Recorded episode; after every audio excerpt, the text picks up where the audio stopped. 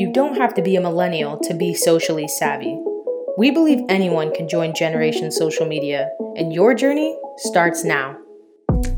This is the Generation Social Media Podcast by Chatterkick.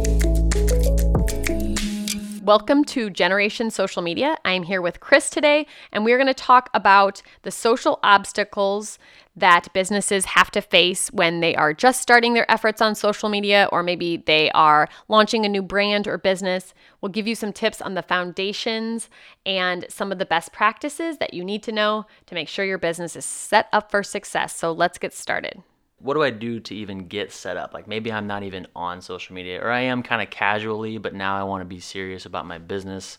What are some things I need to watch out for? Yeah, so we see this all the time, whether it's um, somebody who is starting a new business mm-hmm. or a new entity or a new endeavor, or maybe it's somebody who has said for years and years, and we see this all the time social media is not a thing. Social media is not a thing. Right. Oh, wait, social media is a thing. so I think that um, we hear this question way more than I would ever imagine. I think the first step to getting started is really just getting started. Mm-hmm. Um, you really want to make sure you have a solid foundation before you start going too crazy. And it's it's very similar to building a house and I use that kind of example a lot because one of the biggest problems and you know this because you've had to chase these account users around all the time, right, right. but one of the biggest mistakes businesses make is they don't set things up properly mm-hmm. administratively in the beginning.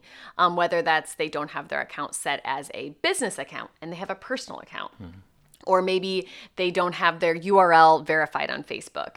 Um, so when you're starting, a couple of really basic points is you need to have, if you're running a business or it is going to be something you want to scale, you need to have your business accounts set up appropriately. Mm-hmm. And what that means is all the accounts have separate business features. You will still have your personal accounts, so you'll still have a personal Facebook account um, and you will be an admin at most cases on those business accounts. Mm-hmm. And so there's kind of a connection to both of those. But you do need to make sure that those accounts are set up as business accounts because it's going to give you features and functionalities that you wouldn't have um, otherwise. And so setting those things up appropriately in the beginning is so critical. Another thing that really is important is your admin access. Mm-hmm. So you need to make sure if you don't have a Facebook account, somebody that does needs to be an admin on your Facebook page. Um, and if you've never used Instagram before personally, you still need to kind of figure out how it works. Even you know a lot of the features and functionalities are similar, mm-hmm. um, but I would highly recommend just kind of learning the platforms. How do these things work? What does this mean? What are the tools? Mm-hmm. Um, starting there is a really solid first place to start. Um, so set your accounts up right and figure out who's going to be the admin and do you need different levels of access.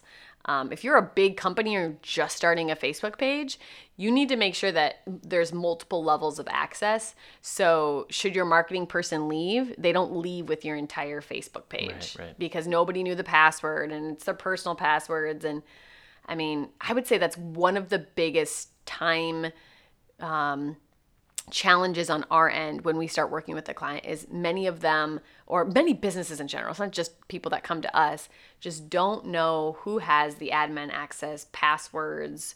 They're not in the same spot. No. um, nobody's been maintaining them. It's so silly but so critical.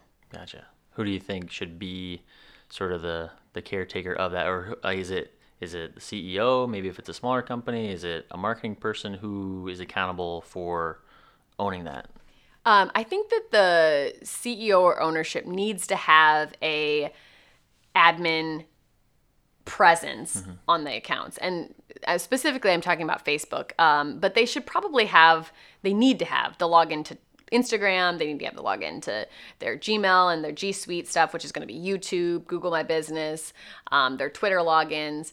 Uh, so i think that the owner needs to have that access. And i use this example not to f- make people freak out, but I think it, it is the reality of our world is if there was an emergency mm-hmm. and your marketing person is on vacation or your admin person just that is doing some of your social media um, isn't able to access that information.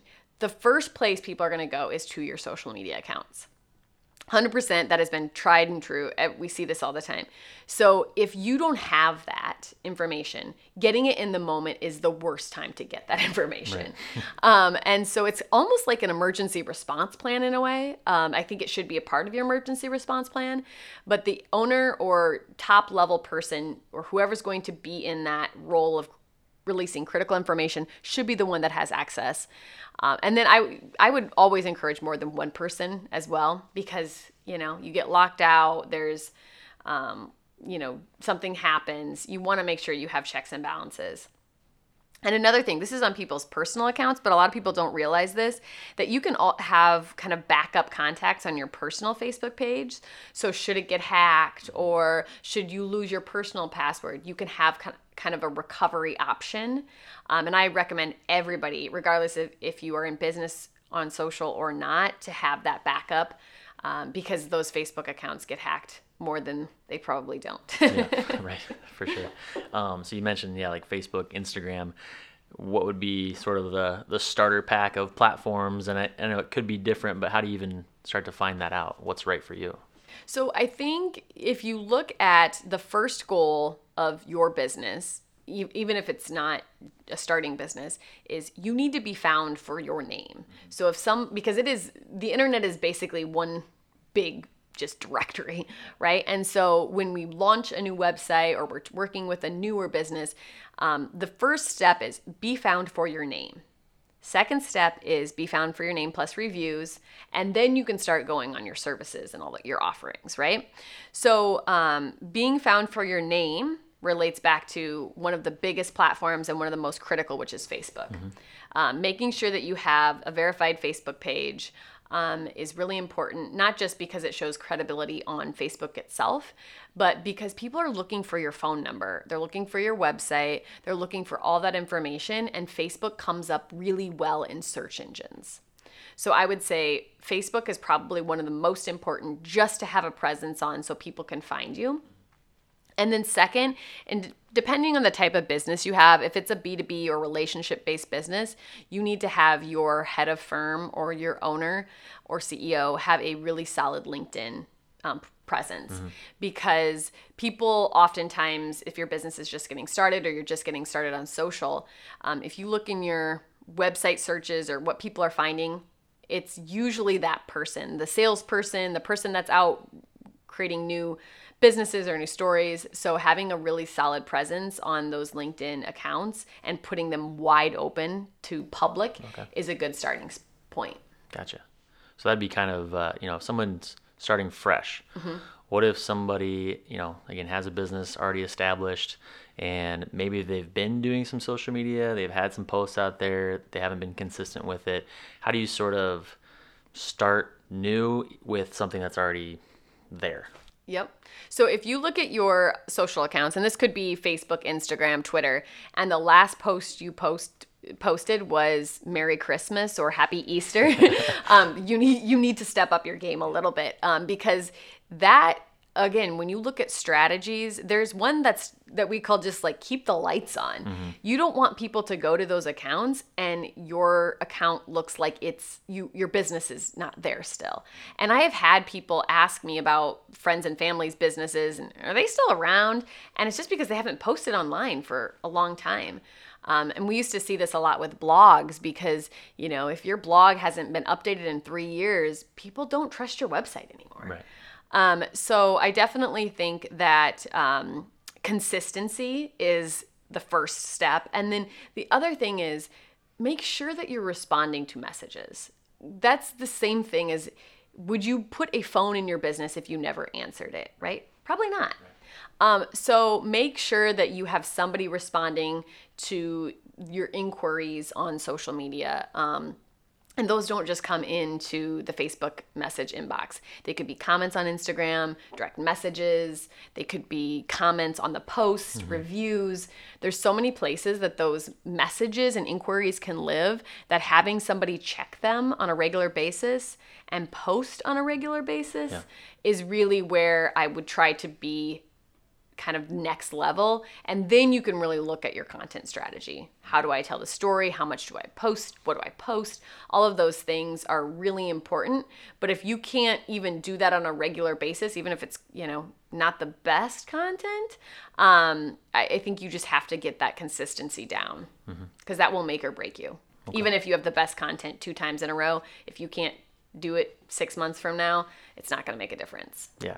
And so like with that, if you are starting up again, do you need to make a special post like, "Hey, we're back," or do you just go right into it? I think it? you just go right Yeah. into it. Yeah. Um, you don't want to call attention to your haven't posted in a lack of couple of years. Yeah. consistency. Yeah. Um, I would just kind of start up, and don't be afraid. I we, I was talking to someone about this on Instagram. You know, if you have been on Instagram and maybe the stuff you posted in the past looks really bad or inconsistent with your brand, Mm-hmm. don't be afraid to delete some of those old ones. Facebook, not so much, but Instagram, you know, that Instagram flow, I'm doing air quotes, is so important to a lot of people.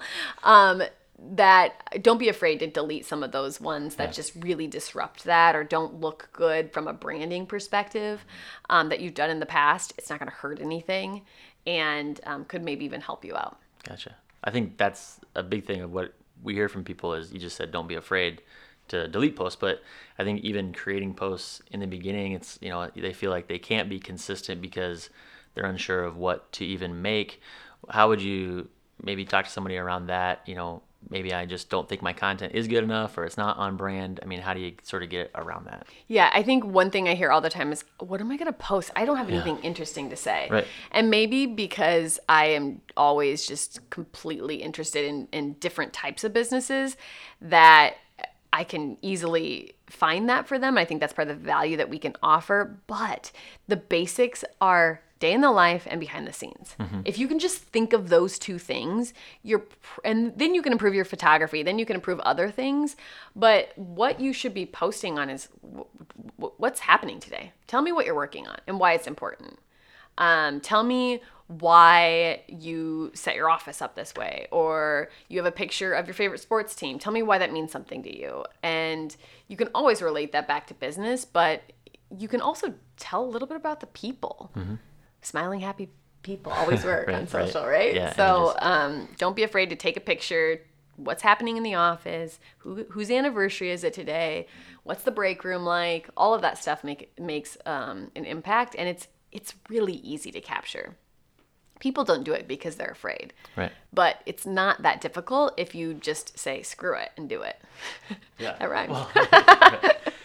Yeah, I guess, you know, you said don't be afraid to go back and delete stuff. So if you did mess up, you could go back. But what, how would you say you did make a blunder Mm-hmm. or, you know, you, you messed up, maybe you post something you shouldn't have, or just deleting it doesn't really take away the message like people remember. How, how can you sort of like bounce back after something you've done negative or even maybe somebody that, something that somebody else has posted? I think it's just first of all, it's how negative was it, Sure, right? yeah. So I think like the two biggest things that you want to be conscious of when you're thinking of like what not to post. One is background, right? You want to make sure whatever picture you're taking, the background of that image is appropriate. And we see this a lot in healthcare. Mm-hmm. So don't take a picture in if you are in a clinic if you have your patient's charts all over in the background because they will zoom and you could get in trouble and that is a problem, right? So be conscious of that background or you know, uh, just know what you're posting and make sure your employees know that. Um, so that's one level of that. Another would be a typo or, you know, the grammar police are a real thing. Yeah. And Oh, they man. will call you out and you will be a better writer if you write on social because Yeah. everybody will tell you the tense and adjectives you should use. Um, but if you're doing if it's something little like a typo or you know the internet's pretty forgetful as well. So i would just move on. Don't make a big deal out of it and post content to kind of um, distract them right? It's kind of like when you have little kids and you, you're like hey look over there. Stop writing um, but that's where i would go. And if it was something bigger um, one of uh, the people that I've worked with, they used an inappropriate hashtag, like somebody in their office, because they didn't Oh, know what yeah. it meant. Yeah. Um, so again, it's just a matter of you know taking removing that post. I would remove it if you made a mistake, and just keep on going. They'll forget it. Gotcha. Um, it's just us that will. yeah, right. We'll remember. I think one thing to do before you do post something, I guess that you aren't sure of, is just a quick Google, just Google the word or the phrase or whatever, see what it kind of means, and then decide from there, I guess. What about um, things that you can't necessarily delete? Like maybe, you know, a negative review or a comment from somebody else that's not, you know, in regards to your content, but maybe, you know, something happened offline. How would you sort of deal with that? So I think as a business in 2019 and beyond, you should assume these things will happen more than they won't happen, right? Like this isn't a rare occurrence. Someone's going to go in your business and they're going to take a piece of a picture or some misinformation and put it online. Like it's just going to happen. Mm-hmm. Just plan for it and get a, ready mentally for it. It's still going to drive you crazy. Um, but I think it's really a case by case basis. However, if it's something that is um, extremely critical or they're smashing your brand there is a process to get those reviewed or you know the platforms may consider taking them down. More likely than not they can't and they won't be taken down. So the best way to deal with that especially a negative review is if it has merit respond. So if it's somebody that's genuinely complaining because something wasn't taken care of appropriately, it's really important to respond back as a human. Mm-hmm. Don't put some canned response and don't use the same response every single time on social and try to get it offline. Like send us a message with your address or your phone number. You also don't want to make that person put all their personal information on your page. So don't forget to try to have it sent um, to a you know, a, a, inbox or give them your phone number, put your name behind it. Mm-hmm. Hey, this is not what I want to happen in my company, so please give me a call. I'll make it right. Mm-hmm. You know, dash Beth. Um, so people really do respond to that. The ones that have legitimate concerns and are rational people. If you have the crazies, first of all, don't forget that other people recognize that those people are crazy. Yeah. So don't put too much weight into it. If you have the rogue employee, we see that all the time. Um, there may be an instance where you just make a very quick and um, formal more formal response and tell them to call you take it offline it shows everybody else that you addressed it that employee's probably not going to call you because you guys know each other right so it it kind of shows the rest of the um, online community that you're you're addressing it but you may not really need to yeah Gotcha. Um, so that's where I would start. Okay. Um, so it kind of sounds like a lot of these things. It's be proactive, sort of have a plan in place. You know, think about these things, but then get started and go. Are there you know kind of next steps? I mean, besides that, you know, kind of plan, get started. Then what are you doing after that? Yeah. So really, what you want to think of when you look at strategy or content is, am I putting the right content for the right people. And once you kind of get that in place, um, you really have a, a killer social media strategy. Um, and when I say right content, right audience, um, the audience you're trying to attract, you need to make sure you're answering specific questions that they're probably asking in their mind or entertaining them. Mm-hmm. It, just really, those two things can go a long ways. Um, the right type of content, um, again, let the data tell you that. It, it shouldn't be just what you think. It should be what the data is telling you.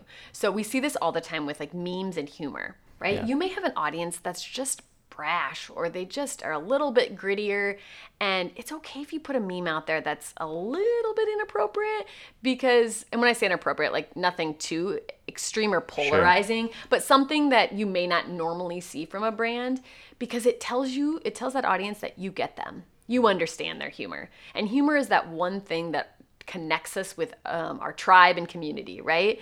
Um, as moms, we have one set of humor. As dads, we have another. As, you know, whatever part of your life that you're in, humor really does drive that. So it's really important to leverage that if you're trying to connect a community. Another kind of level up step is then your photos and your videos.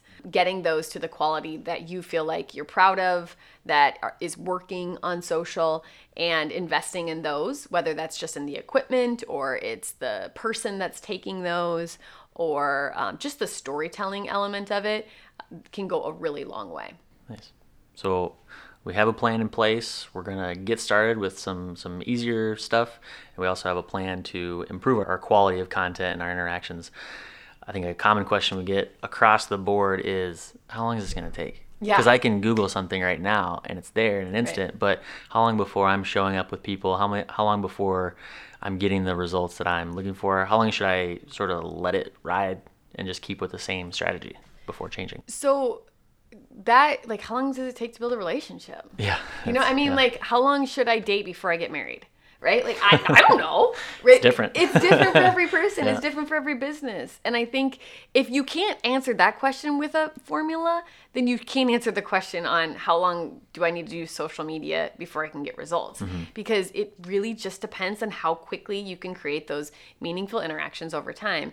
And I think that um, it really is a long game approach in most instances, but I've seen businesses start up and they're just like boom, selling stuff. Yeah. Right? So I but the relationship wasn't as critical or deep in those type of businesses. They offered a product that someone needed super bad and so you just needed to get it out to them and they could buy. Mm-hmm. Others, I mean, it is a the product market fit may not quite be there and so you got to really tell them. You got to educate them. You need to build the relationship with them. The price point might be high. Um, I don't really think there should be an end game. I think there should be checkpoints within your social timeline to say, should we try something different? Are we doing the right thing? Are we saying the right thing? Um, and those are probably every three months or so, uh, about every quarter. Um, six months, if you're just starting stuff out, I mean, six months before you even probably start to see a lot of momentum, unless you're putting a significant paid spend behind that. Sure. Um, but you know, one to two years is if you haven't done anything is more realistic before you see bottom of the funnel results. Just in my experience. But again, you know, how long do you want to date somebody for? Yeah, It's could be just- quick. Could be quick. Nice. That's a good analogy. We have a plan in place, and uh, what are some tools that we could use to get started with this? Should I just use the platforms natively, or are there other pieces that I need in my kit? So I think what tools you need really, um, again, kind of depend on the type of business and how savvy your individual is. I really can't imagine doing multiple platforms, like more than three, without a social media software. Um, primarily because it's so easy to miss those messages. And if you're relying on every single customer interaction or inquiry, you don't want to miss one of those messages and you don't want to forget to get back to somebody. So you kind of need a funnel to that inbox. So a couple of ways you can do it that is low or no cost, and then I'm going to tell you what are a little bit more um, functionality. So one of my favorites is Trello.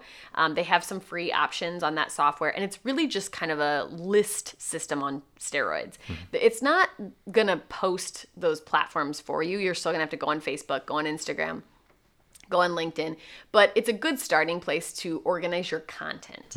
Um, and you can kind of use images in there, you can get approvals. There's a lot of functionalities, um, but I think just three different columns to say, okay, we're going to talk about our culture as a business, we're going to talk behind the scenes and what's happening on a day to day basis, and then we're going to talk about our products. And so you just get a bank of content in those three columns, and then you can use them, copy and paste. Um, it kind of just helps organize you so they're not just living in random folders and you don't know if they've used them. Um, because how Trello works is they have little cards basically, and you just move those cards over to used, um, and it's a pretty slick system. It's one of my favorite free tools for um, content strategy. Now, for publishing, I get a lot of questions. Should you use Hootsuite? I don't like Hootsuite. I never have liked Hootsuite. So if people are out there and they love Hootsuite, great, no problem. Um, I just don't feel like the price point and the functions are a good match.